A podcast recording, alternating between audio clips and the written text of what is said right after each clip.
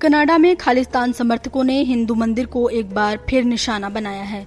खालिस्तान समर्थकों ने शनिवार देर रात सरे स्थित एक मंदिर में घुसकर तोड़फोड़ की और भारत विरोधी पोस्टर लगा दिए। ये सारा वाकया मंदिर के सीसीटीवी कैमरे में कैद हो गया है।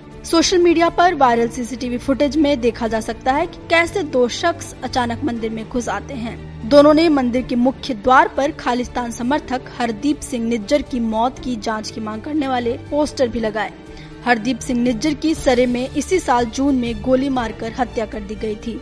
भारत सरकार ने उसे डेजिग्नेटेड आतंकी घोषित किया था।